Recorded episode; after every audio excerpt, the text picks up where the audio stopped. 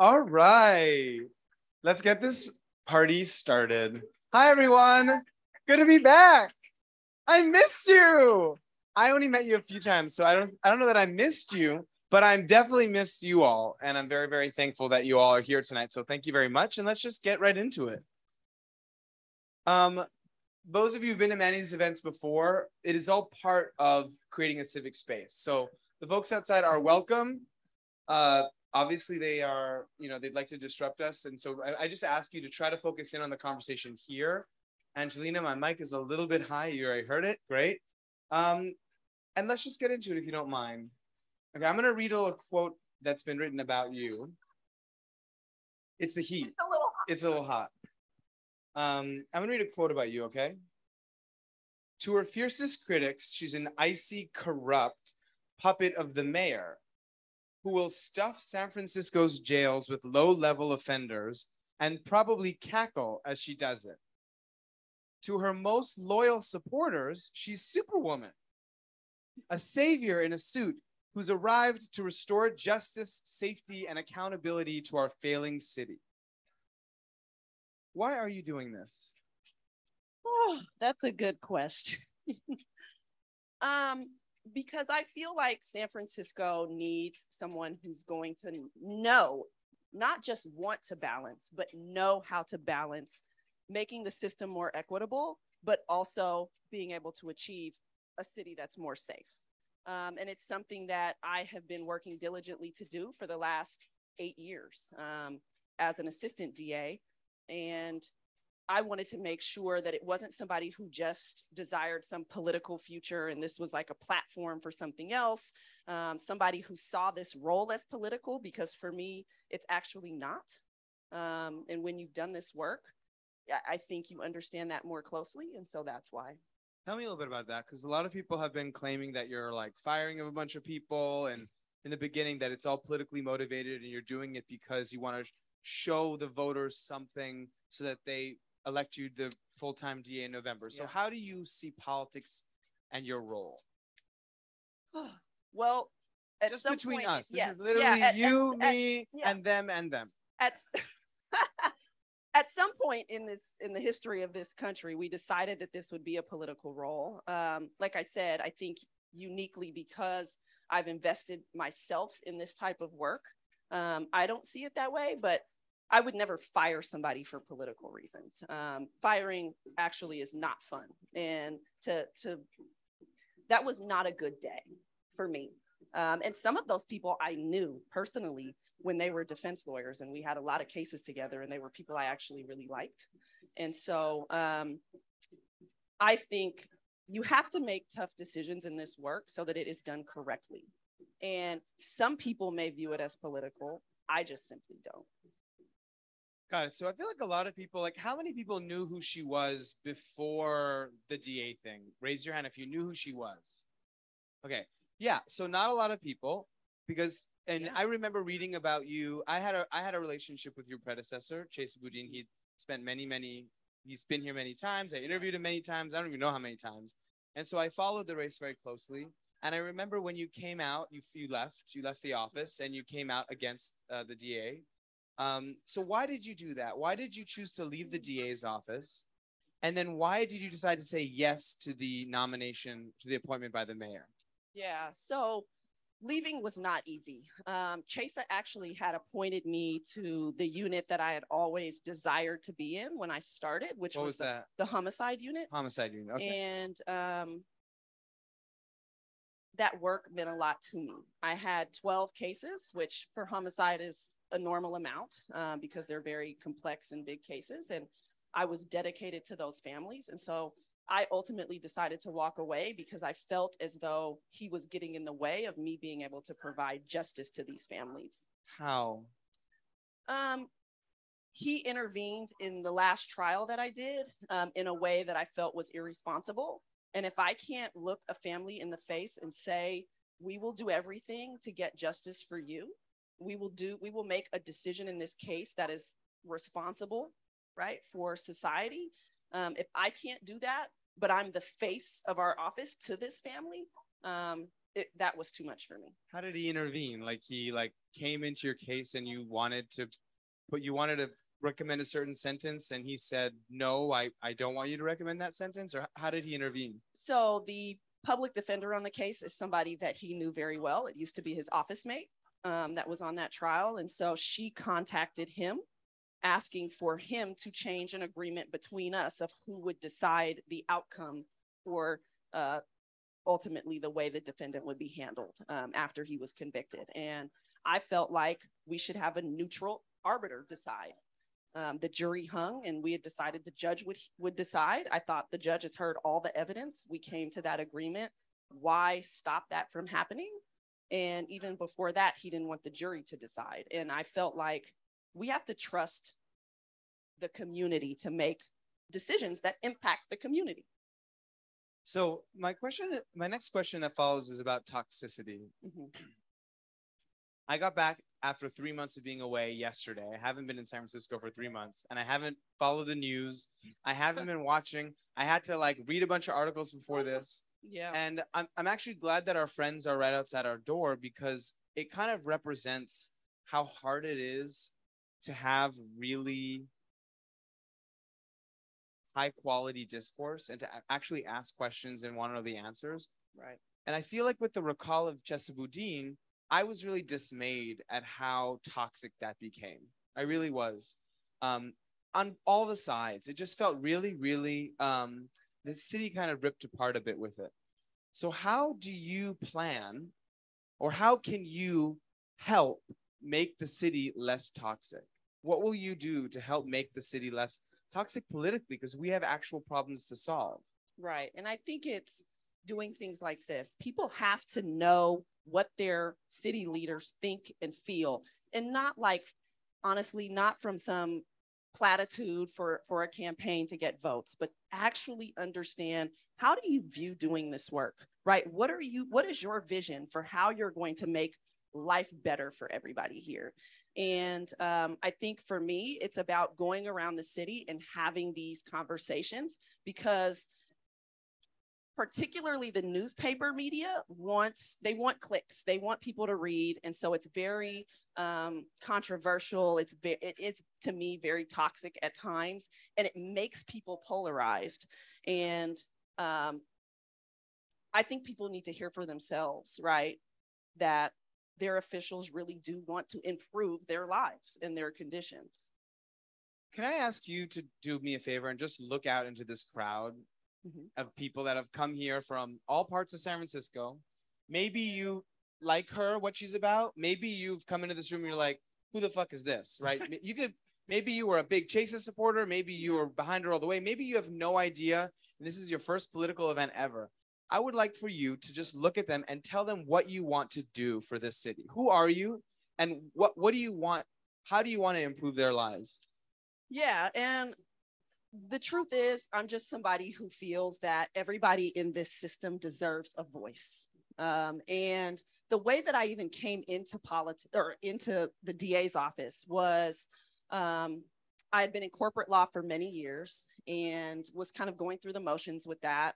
Wasn't happy, but also wasn't sort of motivated enough to leave um, until I gave birth to my firstborn son, who ultimately passed away right after his birth. And I was at a critical point in my life where I had to decide what is going to be your purpose now. Um, and I came to the conclusion because I had met some African American DAs in the county that I was working in, in the South Bay, um, who seemed to really enjoy the work that they were doing. I said, you know, what if you're the voice for people who are suffering too? And who are in pain. And that's why ultimately I wanted to work in the homicide unit um, to be a voice for parents who had suffered a loss like I had, obviously from different mechanisms. Um, and that is the way that I entered this work. Um, I also felt that being a Black and Latina woman, that I could be a diverse representation on the prosecution side, which is something that most Black people in particular don't think about doing it's the opposite of what we think about doing um, because we don't trust law enforcement we don't trust the system. And i said the only way we're going to change that is to come inside and be that person who can understand maybe what that defendant went through in their life to rep you know so that you can see for yourself and make the decision on what is a proportional consequence for their action. Um, and so that's really how i came into this um, and every day that i've done this work i've tried to make sure to humanize the people that we prosecute because they are people and they have families and their families and and also the people that we prosecute need to trust this system. And so i wanted to be a voice for victims and you can do that while also like i said being very respectful to the people who are on the other side. And so that's the that's basically who i am as as a prosecutor yeah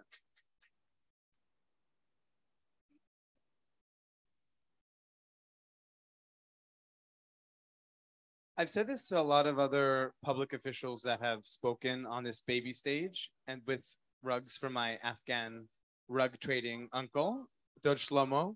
These are all rugs from Dodge Shlomo, my uncle. Um, so if you like them, find me afterwards and I can connect you. I'm sure he'd love a good sale. Um, and one thing, whether people agree with you or not, whether people think that you have got the right ideas or not, I have a lot of respect for people who would choose to put their name, their family, right, their lives right in the middle of the arena that is our city's politics. It requires real service. And so, whether anyone agrees with you or not, or thinks that you're the right person for the job, or you're this, that, or the other thing, I do want to thank you for having the courage to say, okay, I will occupy this extremely polarizing, controversial position for the good of the city. So I do want to thank you for that.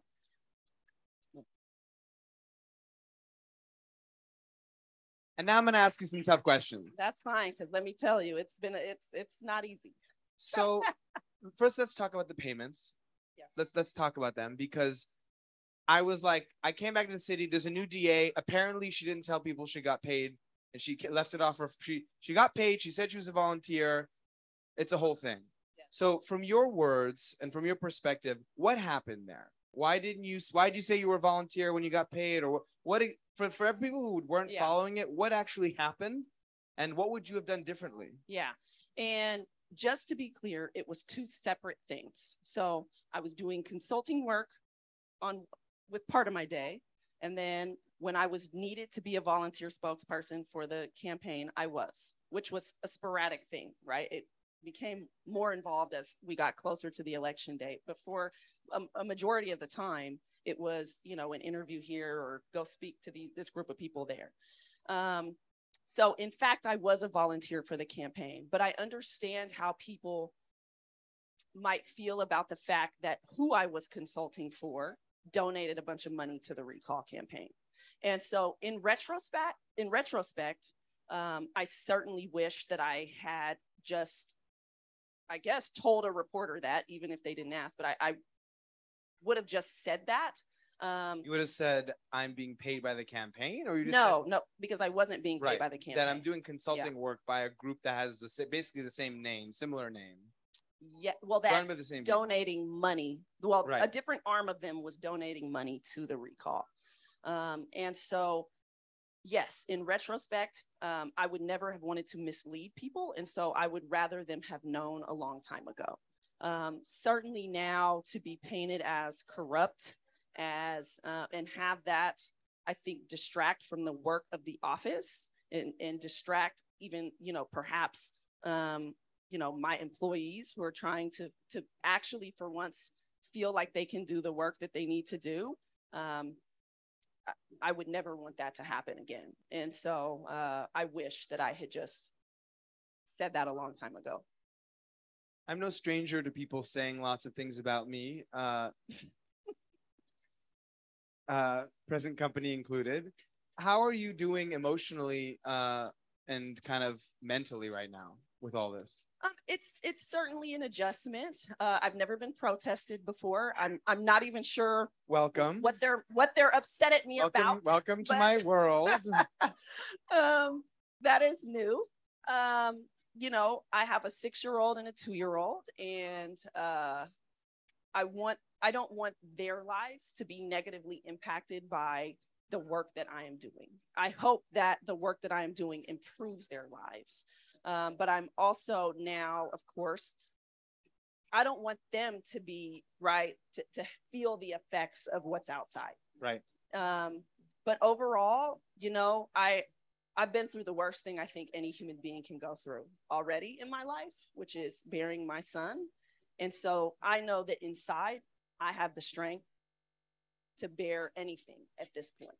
So let's talk about the police and let's talk about judges. Because one of the things that Chesa would say often is you're looking at the wrong guy. It is not my job to solve crimes. The people solving crimes are the women and men in blue. And the people who are charging these people with how long they should be in jail or how long their sentences, that's not me, that's the judges. So you're saying that I'm the reason why the city is full of crime. You should be looking at the police and you should be looking at the judges. Do you th- is that correct? And how what what is your take on that? That the DA's job is not like if you're looking at me to solve crime or make San Francisco safer, that is not my job. Um, I fundamentally disagree. I think the DA's office has an obligation to pursue a mission of public safety. Um, that is our job. And is it within our total control? Of course not. But um, to say that we we can't do anything simply isn't true. We have a our function can deter crime certainly. Uh, How does that work? Because you tell me yeah. about that. So, uh, I mean, we all know the police are who investigate crime, and they bring us a case, and we decide whether or not there's enough evidence to charge. And if there is, then we move forward, and we are who decides generally what the consequence is in a majority of cases, right? If it's a plea deal, we make the decision on what the plea offer is. A judge doesn't do that. What is a plea deal? Does everyone know what a plea deal is? Yes. Okay. Well, I don't know what a plea deal is. Okay. So, what the hell is a plea deal? So, let's say somebody's charged with a robbery. We can decide as the DA's office, um, a, a, robbery has an exposure of two years, uh, four years, or five years. And we decide whether or not to make somebody a, an offer to settle their case. And we can decide do we want to offer you a robbery charge that would go on your record? If so, we can decide actually you can take a robbery and we'll give you probation, right? Where you don't spend time in jail. We can offer you a robbery where you spend up to five years in prison. Or we can say, you know what? Um, we're not even going to offer you a robbery. We're going to offer you a grand theft or a petty theft or we can we get to decide what we want to offer to the defendant to resolve their case and what the value of it is. And we make that um, decision based on a number of factors prior criminal history if there is any or lack thereof right? The, the facts of the case. Was it a violent robbery or not did they just snatch a person run or did they you know attack the person physically um, all sorts of things, right? Did they choose an elderly person or not? All sorts of factors we can look at. Is there mitigating information? So, what will your philosophy be as district, attorney when you're determining should we put this person? Should we ask to put this put this person in jail? Should we put do something else? Like, yeah. what is your matrix going to be? What is your philosophy around that? So, I think that um, a true progressive prosecutor's office is an office that prioritizes alternatives to incarceration that are responsible. And I, that's what I want our office to be, is an office that looks at ways to create opportunities for alternatives to incarceration that are that make sure that an offender has an opportunity to turn their life around not simply just releases them back out onto the street in the same circumstance that brought them into the system because then they go out reoffend and then we're less forgiving right not only as an office, but as a as a city as people begin to continue to commit crime. And so we can put people in if they have a mental health problem, we can either put them in our mental health court or we can come up with some informal sort of pathway to them doing inpatient mental health treatment. Um, we can require people to uh, go into vocational training programs and demonstrate um, a follow through with that, and they can earn a reduction in their charge there's all sorts of ways to do that. But I want us to be an office that is innovative and creative about when it's a pro first of all identifying where that's appropriate which offenders that's appropriate for which should be a fair amount of them because most of our offenders are not murderers or rapists and things like that um, but also um, knowing sort of gauging when you know to draw the line right with repeat offenders with people who commit you know certain types of hate crimes etc you have to you have to be willing right to know where that line is So where where is that line? Because I think one of the the some of the high profile cases that I think caused a lot of frustration with the former DA Chesa Boudin was these cases of people who were repeat offenders and then they did something right. So what is that about? Um, you know, if someone has done a crime again and again and again, what is a way to stop them from doing that crime in or any crime in your eyes as a DA? Yeah. So what you have to look at is um, have they ever been given an op- a true opportunity at rehabilitation? So sometimes I would get a case and I'd look at it and the person would have multiple prior offenses, but each time they were just put on probation. No intervention, no rehabilitation. Here's your here's some reduced charge, put you on probation, send you back out. And you can't expect people to just suddenly change the way they behave unless you do something to help them change that. And so it, it doesn't even mean that if this is their third time that it's like, oh, okay, we're done with you, you're going to prison. We need to see what has been done to intervene before. And if nothing, okay, well, what does intervention look like now? Now, let's say we've given somebody three or four opportunities at intervention. We've tried to put them in multiple programs. They they they leave. They refuse to complete them. Um, they keep committing certain types of crimes. Certainly, if it's a violent offenses, um, we have to at a certain point say, well, then we have to segregate you from society for some period of time. I mean, that's just the fact of the matter. We can't allow people to go around right attacking people, breaking into their homes repeatedly, and also saying, I don't care about changing my life. So um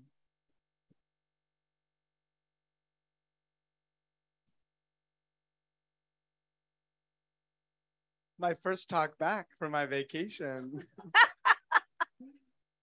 I'm so glad we invited you. Wanted to make this extra exciting when you got back. You're so this is great. I love my job. Okay, so let's talk about drugs and fentanyl and people dying on the street. Um,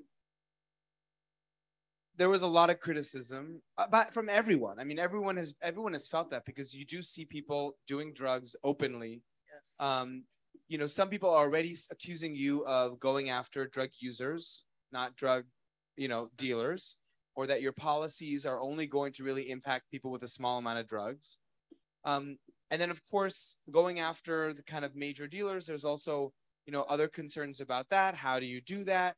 There's immigration stuff. There's equity. There's, you know, the drug war. So, talk to me about your plan. Yeah. To to have people stop dying in San Francisco from drug overdoses. How are you gonna? What's your piece of that going to be?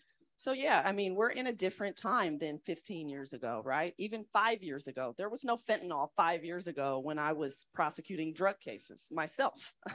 you know, fentanyl was a thing in hospitals, but not out on the street the way it is now. And so we can't prosecute the same way we did five or 10 years ago. We have to treat this as different because of the because it is killing people.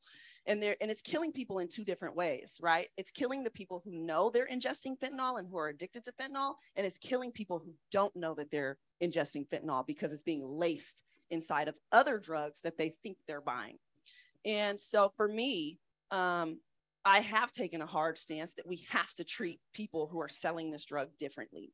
And um, that's why I had our office do a review to see what were the pleas. I mean, I I heard things, I saw the data, um, and but I wanted to see like what offers are on the table right now when I walked in. And so for people who had 300, 400 grams of fentanyl, which quite honestly could kill, you know, a quarter of this city, um, they were being offered misdemeanors. They were in our community justice court, which is designed for people who are struggling with addiction to get connected to resources. And they were not people who were addicted. And so for me, I had to say, that's not okay.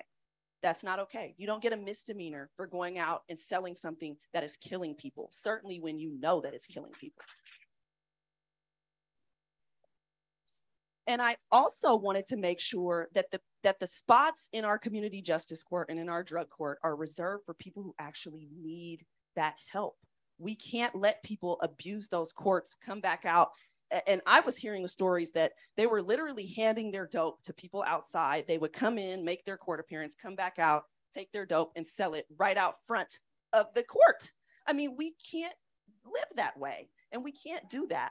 Um, that doesn't mean now I'm saying deport all, you know, people Hondurans who are selling fentanyl. No. Um, and I've made it very clear. I didn't grow up with my dad. I grew up uh, with my mom only. My dad is from El Salvador.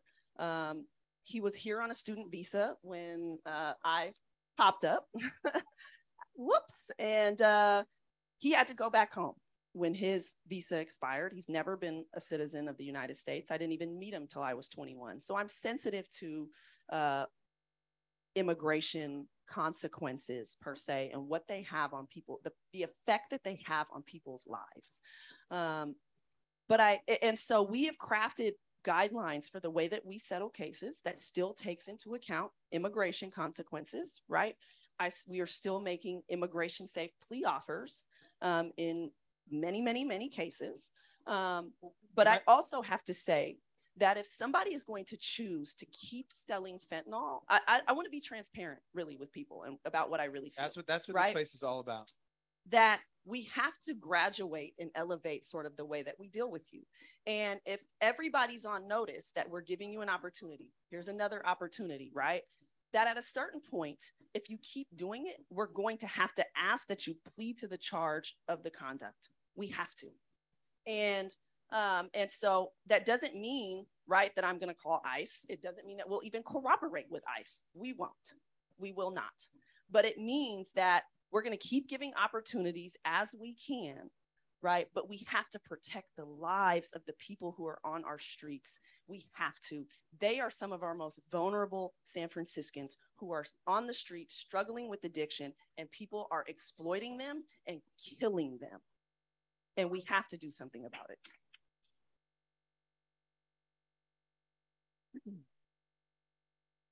I want to talk to you a little bit about the police versus DA relationship because yeah. when I would talk to officers, they would say the reason why uh, you see all this crime is because the DA's office, because the DA is not charging them. We're bringing these people in, the DA's office is letting them go right back out. It's a revolving door. And so there's no way we're going to solve the, the, the crimes.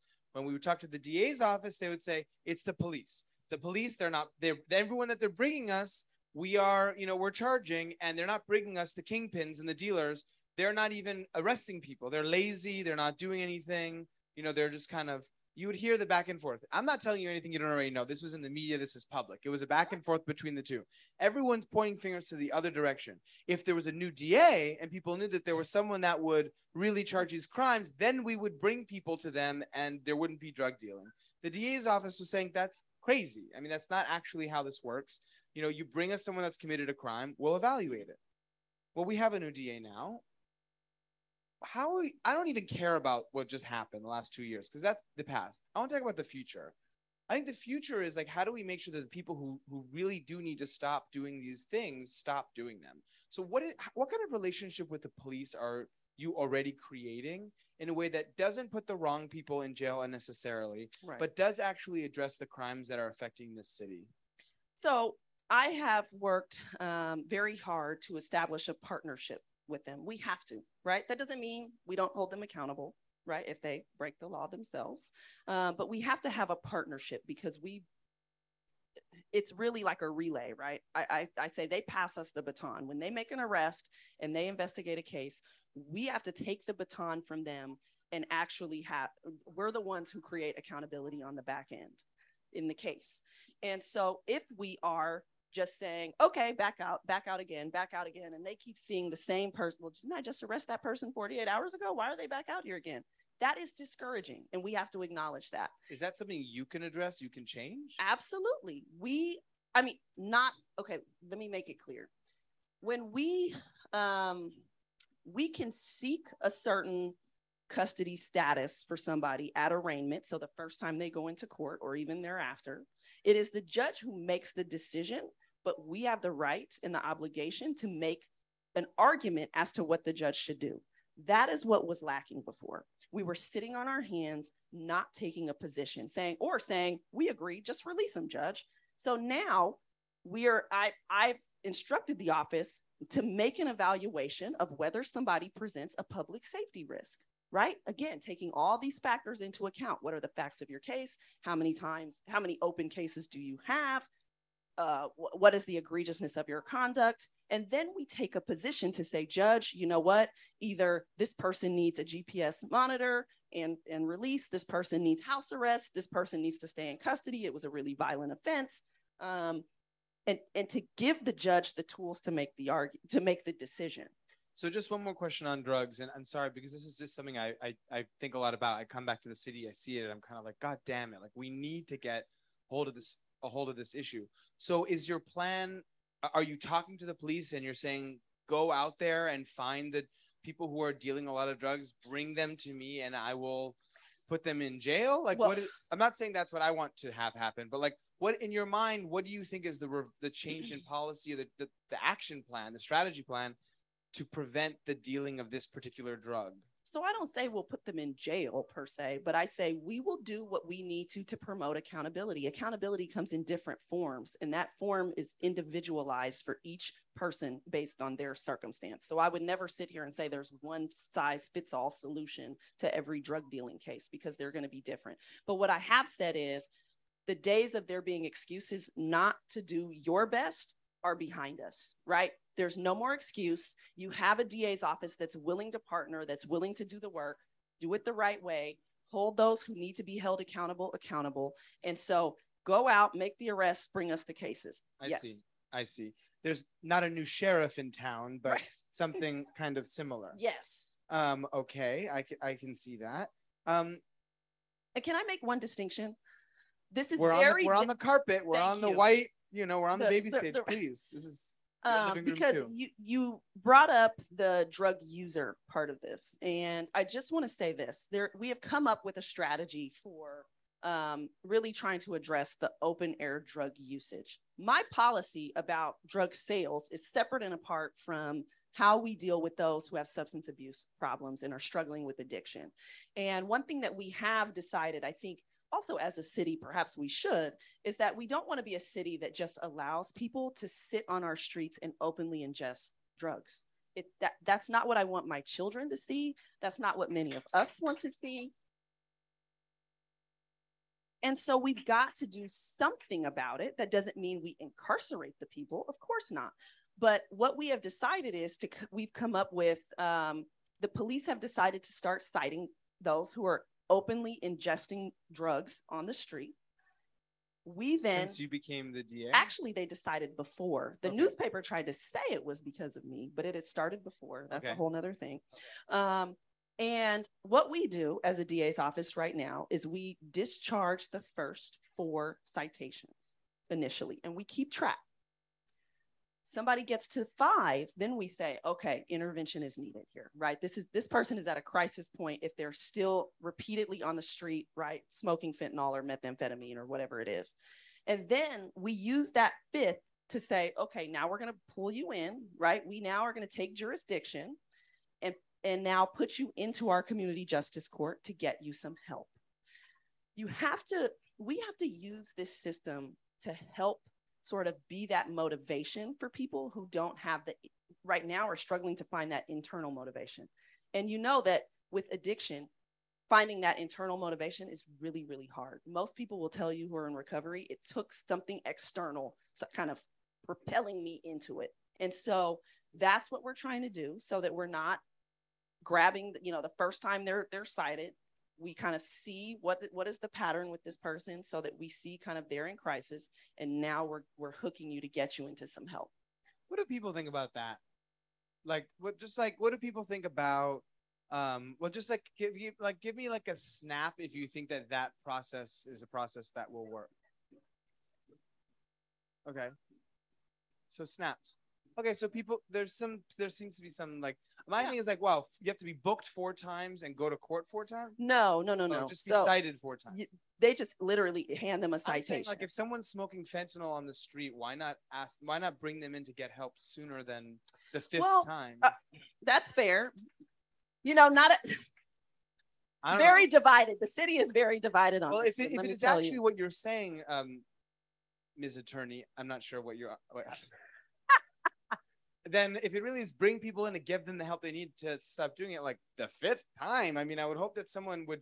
The first or second time I'm doing smoking fentanyl, like, come here, let me help you stop doing right this. right I, I think where i say the fifth is because um, i am a prosecutor's office right i'm not i'm not the department of public health and i don't want to make um, make it punitive right out of the gates i think we need to see sort of if this is something that is reoccurring which signals like you need serious intervention and and the prosecutor's office is the only one equipped right now to intervene. And so that's why I, I decided to do it that way. I see. I guess what I'm trying to vo- vocalize here is the San Franciscans who are not lacking compassion. They're not saying, I hate this person or get this person away from me or like how disgusting, Yeah.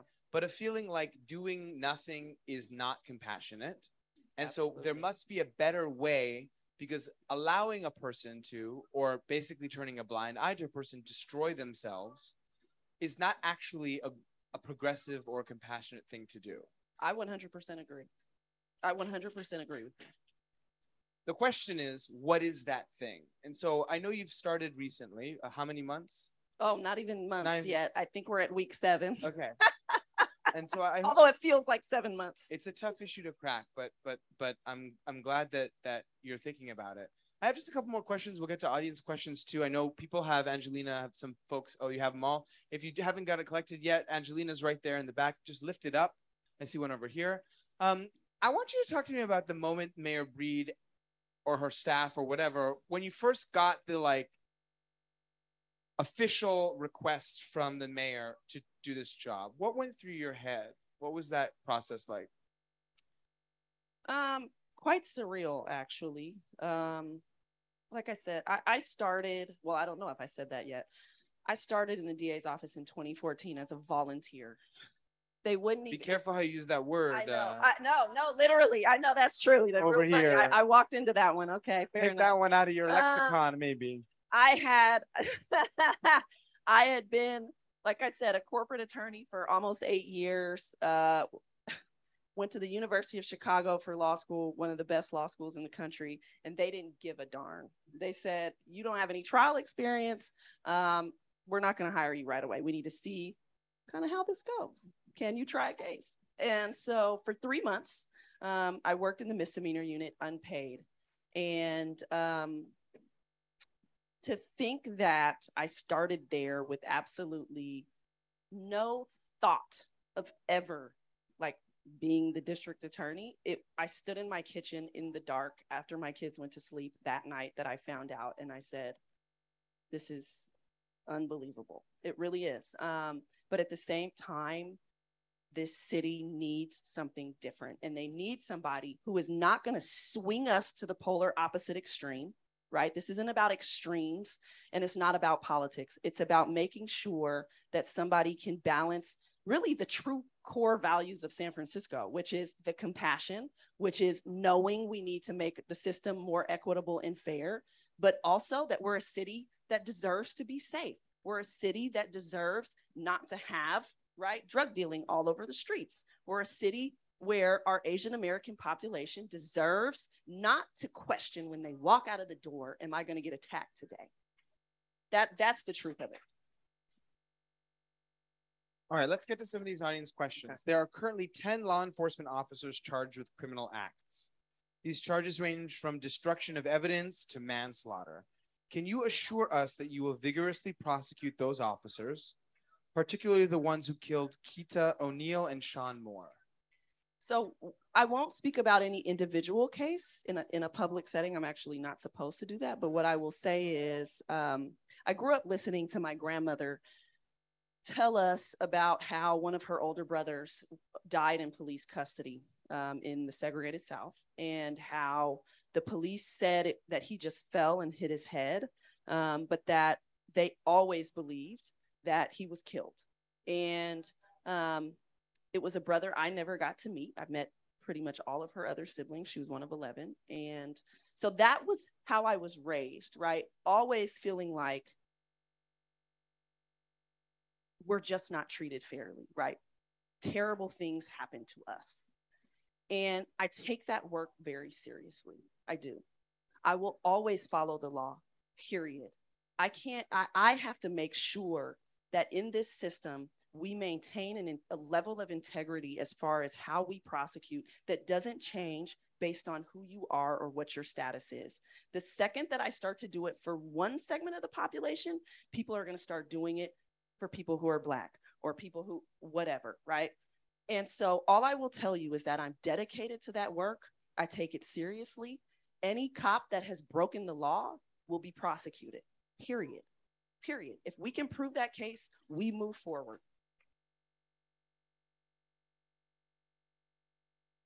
Since assuming the role of DA, you've had a lot of criticism, mm-hmm.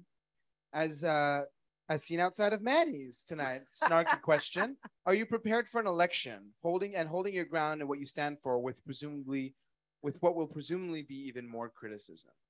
Absolutely, absolutely. I, I when I started this work, I said I'll only do it one way, and it's the way that I believe that it's right to be done, and I'm not going to change that now. Um, if if San Francisco doesn't agree with sort of the way that I think and the way that I see doing this work, then they can choose that they want something else. Um, I can only be true to the way that I really truly believe that it should be done at its core, um, and that's why I'm very honest about the way that I feel.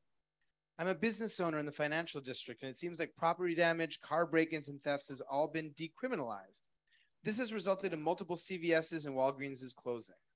How are you going to deter this crime with consequence? This is decreasing access to healthcare prescriptions for my patients. Yeah. And so I think, you know, and this predates uh, the previous DA, that I think we just got to the point where violent crime was our only sort of priority. And I, again, I, I came up through this office, so I know firsthand that uh, when your caseload is too high, in particular, you start to prioritize the cases that you view as more serious and you're more inclined to settle those that you don't see as more serious. But one thing that I've learned as I've moved about this city, talking with group after group, is that property crime and theft is affecting the quality of life in San Francisco at a magnitude that we can no longer tolerate. We have to do something different. So we're prepared to make sure that those who are repeat offenders of theft have a consequence. We have to. And again, consequences look different for different people. I want to make that clear because I'm being painted as somebody who wants to just incarcerate everyone under the sun. That's not true. Some people steal because it is an addiction issue.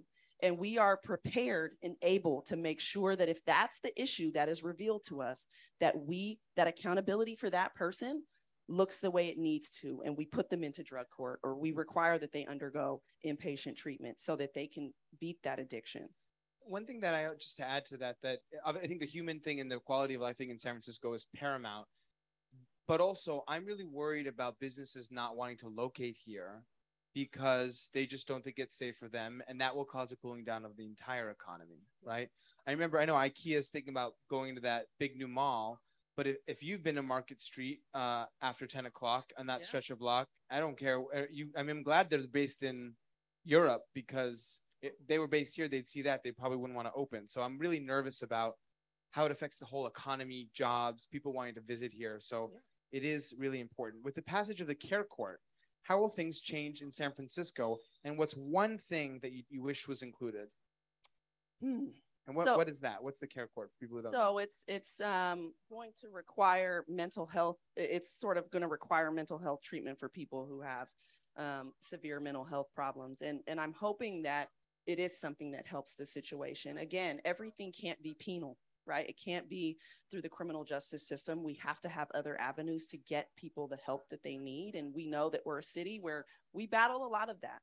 Um, we see it every day, right out on the street.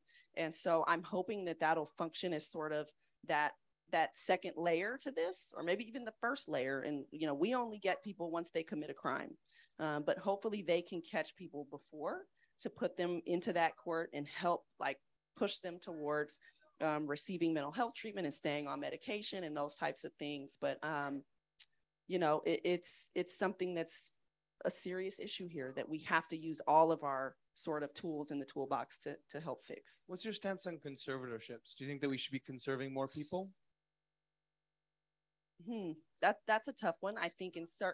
I mean, in a way, whew, sometimes yes. It's a, it's that's a tough one because you're taking away somebody's right independence and their and their liberty but we do have a lot of people who are on the street struggling and not able to govern themselves when's the right time to say to someone you no longer can take care of yourself and you should be conserved i think we have to look at again what what is the track record? How many times have there been attempts to intervene without success?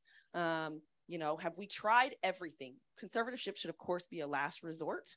Um, and i think there needs to be a, demonstrated proof that we have tried to give this person the opportunity to do it on their own without success right to the degree that now they're a harm to themselves or others in a fashion that we just can't let them keep know, languishing. Got it. Thank you. Generally every time we get a new tough on crime regime the tenderloin gets cleaned out. And folks I, am not adding these quotes. They're just i'm doing my job as the moderator reader. That's in the quotes are here. And folks are pushed out to other neighborhoods. Usually the mission suffers. What will you do differently from the long list of failures preceding? Yeah. And um, for me, uh, I don't want to see that happen. I have tried to make it clear that we are going to focus on more than just the tenderloin, um, particularly the mission. Um, I come here a lot, uh, certainly to eat. I, I love eating. I was going to ask. Well, I'm after you answer this question, I will need to know your favorite taqueria. um, Pancho Villa. So uh, we were just there last I night. I will tell the owner of La Cumbre that you just said that. Uh, so um, oh, I see the struggles. They are real and they are just as important. This neighborhood is no less important than any other neighborhood in San Francisco. And so we have to, and that's where the partnership with the police comes in. We have to make sure that we're not looking at things in a vacuum, again, politically or what have you. It has to be that we're having discussions about what's the state of things all over this city because I don't serve one community, I serve the entire city. And so um, I am I am having those conversations. We're starting to, you know, have where I have specific Bayview meetings. I have specific mission meetings. I do the walks to see um, so that we're making sure we are not just creating a problem somewhere else.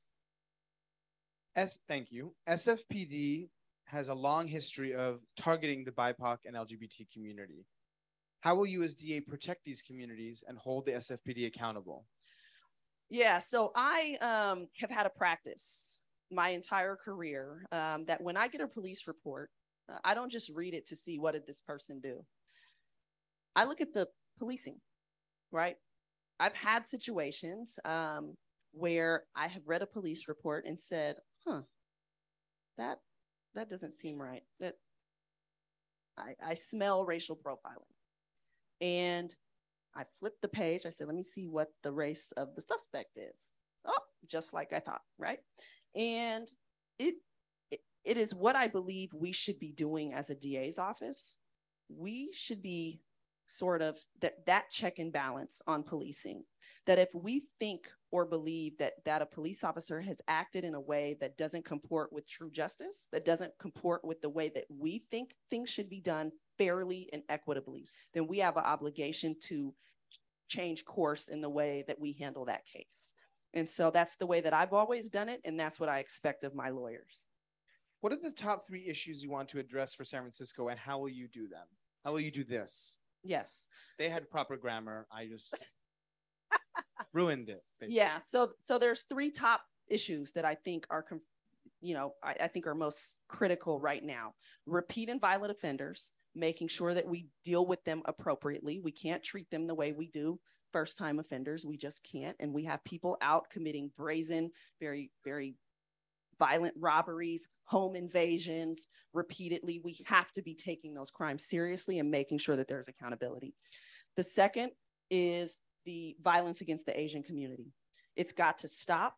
I have an obligation to make sure that there are consequences and that those consequences function as a deterrent to those who are thinking about continuing that behavior in this city. Um, we, I grew up being very proud of being from the Bay Area. I'm from the East Bay. And one thing that I prided myself in when I moved away to Chicago, Atlanta, et cetera, was that I came from a place everybody was together, right? Um, it wasn't just black or white. It was a place where you embraced other cultures, where you loved the food, you loved the, you know, if they had a, a fair, if they had a this. Um, but we can't pretend anymore like there's not still racism, that there's not, that we don't still have a long way to go. And so we can't be have that pride, but then underneath allow people to be targeted because of who they are. So that's number two. Number three is the drug dealing. The drug dealing has to stop. We're never going to end it. I'm not, you know, I'm not crazy. I know we'll always have some element of drug dealing, but it doesn't need to be out of control the way that it is right now. And that fuels other problems. It fuels, right, the trash on the street. It meaning actual garbage, not people, of course, the actual garbage that is all over our streets. It Quick breeds plug violence. for Sunday's mon- weekly trash pickups every Sunday at 10 o'clock here. uh, it breeds violence and it fuels addiction that then leads to other types of property crime. So we have to curb that so that we can then curb some other things. DA Jenkins, I know folks feel secure with security cameras, but what happens when civilians video captures a blameless black person mistakenly identified as a criminal? How do we get redress for that person? So I'm trying to understand the question. Just the person who asked this question want to clarify? Please go ahead. Uh, do we have an, uh, a wireless mic we can give? We do. Let's keep that door closed. and Angelina is coming with a wireless mic uh, over there in the corner.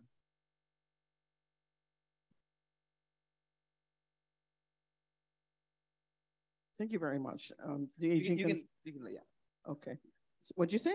No, no, I was telling Angelina she could. Oh, okay. Because I'm gonna run away with and start No, singing. no, no, yeah. I'm not worried. I'm not worried. Are you? Do you have a good singing voice? Certainly. Okay. oh, great. Great. I'm trying to focus back on um, the advent of Nextdoor in many ways that we're capturing as civilians. My question is directed at the civilian surveillance inside of the city of San Francisco. I mean, it's art and people just trying to protect themselves. But many a times there can be an image of an individual who's completely blameless and they're archived in this stream of Nextdoor or something. And suddenly they're on the hook for something they never did. So I'm I'm very concerned about that. I was I'm going to say why because I I've never broken into a car. I live in the South Beach neighborhood and when I went out to check on my car because I'm a victim of a lot of crimes and I'm checking on my car, I'm putting my hand in to check to see if it's okay. I look up and this guy is filming me Wow. checking on my own car. Wow. I don't know if that went on Citizen. I don't know if that went on Nextdoor, but that's what's frightening. If you, the civilian side of Crime Watch is notorious, particularly in this city as we're seeing some validation of things being broken it, where we need to be on our guard. And what's Yeah. one other question I'm going to say. You remember law enforcement assistant diversion program? Whatever happened to that? Do you remember lead? Got it. Oh, yes. We got I the, do. we Okay. got the two Let me let me do the first. Yeah. Okay. Thank you very much. So and singing afterwards. so social media and i believe apps like nextdoor are a form of social media have obviously become an issue right? And um, they create a platform that some people think they're using responsibly but that often are abused um, in, in some ways that are uh, troubling. And so right now i don't know how we curb that. What i don't believe we should have are police who use Nextdoor as sort of a clue or a tip to going out and then making an arrest or or charging somebody with a crime. I don't know how we we sort of have a consequence for those who you know are damaging people's reputations by putting them on there um, when they haven't done anything and so that's something i think you know we're going to have to evaluate as a society is when does it become something that's defamation when does it become rise to a level um, of irresponsibility that you know about that that was uh supervisor Yeah. walton's thing Yeah, um, and, and certainly that has to do with reporting crime to the police, right? Uh, uh, that actually didn't happen. Um, Nextdoor, you know, things like that. Again, if it's some, if it's somebody posting somebody who they have no reason to believe actually committed a crime, then there should be a consequence for that. But we as a society have to decide what that is.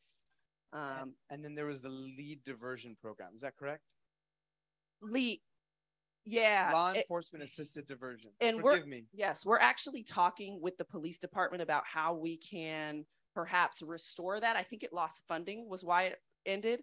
Um, and uh, where we can get that funding back. But my understanding is that there's simply the funding ran out and that's why it stopped, but that people actually thought it was something beneficial. Okay are y'all with me for five more minutes can we get five more minutes i want like i want active yes It's not too hot in here, it's right? not it is not burning man with a swamp Right. cooler not working for instance like, am I in Mississippi? you're you're at manny's Right. during a heat wave okay Right. i ran out of money in the middle of construction and i could not spend the, The extra hundred thousand dollars to upgrade the AC to a bigger the sushi restaurant. We'll start a GoFundMe. Don't worry. Love that. Love that. I'm gonna ask one or two of the more of these questions, and then I'm gonna Okay. let you go and let you all go into your evening. Um, who sets what sets you apart from your opponents in the November election for the DA? Let's get juicy. Okay. That's why are you? Why you? Well, first and foremost, I'm the only one who's ever done this work and has uh, a true knowledge of, of what doing this work looks like. Um, neither of them have ever set foot in a DA's office, uh, ever. And like I said, um, I don't view this as political. Um, I view this as work that is uh, critical to society, right? We have a we have a human right to feel safe. And we have rights as victims that if somebody does something to us, that there is an advocate in the system who will actually be a voice for us. And I've seen what that looks like with somebody who I didn't feel took particular role seriously. I think other things were taken seriously, but not that particular side of it, which is a critical part of the DA's office. Um, and I think we have someone who perhaps feels entitled based on a family name and perhaps legacy to um, have an, an office in San Francisco. Um, and this person has pursued many, uh, but but never actually done the work to earn getting these offices that they pursue. The second person, hold on, the second person, I do not want can't to leave that one out. I don't want to be against you in court. I'll just No. say that. uh, the second person, I think, wants to politicize this race. Um, has expressed uh, that the DA's office should be defunded. And I think when you talk to a rape victim whose uh, life will never be the same because of what happened and who just wants to know that their rapist won't rape another person, when you literally have a mother crumble in your arms who just had to bury their child and wants justice. This is not political work. This is not about polarizing people. This is not about anything other than us having an obligation to serve this city and to serve people who can't be a voice for themselves in the system. And so to have somebody say, defund that office, but now you want to be the head of the office is a bit of a problem. All right. One more question here, and then I'm going to ask you your final question. Yeah, if you would like, you can. That was beautiful. We got. I'm not going to read the whole question, but this question is about transparency. Mhm. You know that you've said that you are going to be fully transparent. You've said on the stage that you're not going to make this political. Yeah. But you fired a bunch of people for what Mhm. seemed like political reasons, and the first story out the gate is about this payment that, you know, it has has everyone concerned about your ability to be an not excuse me has some people or stories about ethics Yeah. and corruption and money so this question is really about how can people trust you to really be fully transparent and and operate this office with ethics and with uh, and and kind of turn the temperature down and Yeah. just do the work Yeah, because I have not done anything um, to lose that trust, in my view. Um, I understand, like I said, how people would have liked to know the information about what I was doing on the side. I had a family to provide for. I saw it as completely irrelevant to what I was doing to speak out about the recall. Um, what I feel like transparency looks like in the DA's office is being willing to say what the way that I'm going to do the work or have the office do the work, be very open about what the policy changes will be. But also, we are working very hard to increase the transparency of the way these cases are resolved. A lot of the debate during the recall was that there, the only data available that was being made available by the DA's office was charging data, right? Okay, the case comes in as X, it's charged as Y. That's the end of the story. We all know better, right? it's not just how you charge a case, it's what you resolve the case for.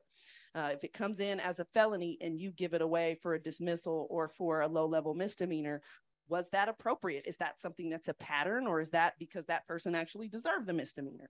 Um, and so trying to make sure that we are making the data about the way that we resolve cases available to the public. And so that is a discussion that's going on right now to make sure that we are getting the data in a in a manner that we can make it transparent. Um, one thing that I will say is, like I said, I'm not new to this work. I've been doing it for the last eight years, um, and I think that my track record as an assistant DA um, demonstrates what kind of actual DA I will be. And I think um, when people examine that, when they talk to people who know the way that I've done it, uh, they will understand that every step of the way I've tried to do it fairly. And I'll give everybody an example. Um, a, couple of them. I had um, a woman whose son I prosecuted uh, for a robbery in court during, it was actually my first plea ever to a state prison sentence, which when that's uh, for me, that caused me a lot of anxiety. It was a young guy, 21, second violent robbery. And I said, I don't want to give him a second strike that's he's too young. He's too young, but you're going to have to go sit for a little bit to get this non-strike. His mother was crying, right, distraught in the courtroom, not understanding what was going on. The public defender at the time, who maybe understandably had become tired of this mother and sort of her um, being emotional, did wasn't explaining to her why we were doing what we were doing for that deal. Um, I ended up going over actually and consoling her and explaining to her why this was the right outcome for her son. She brought her son back to me when he was released. And she actually kept in contact with me after that for many other of her children that ended up in the system. But um, she came back to me when her son was released with him. And he stood in front of me and said, I came here today to thank you, to thank you for how you consoled my mom when that happened. Um, you were there for her when nobody else was. That's the way that I've tried to do this work. Since I've become DA, I've had a father approach me and say, I don't know if you remember me, but you prosecuted my son years ago. I said, What's your last name? When he said it, I knew exactly who his son was.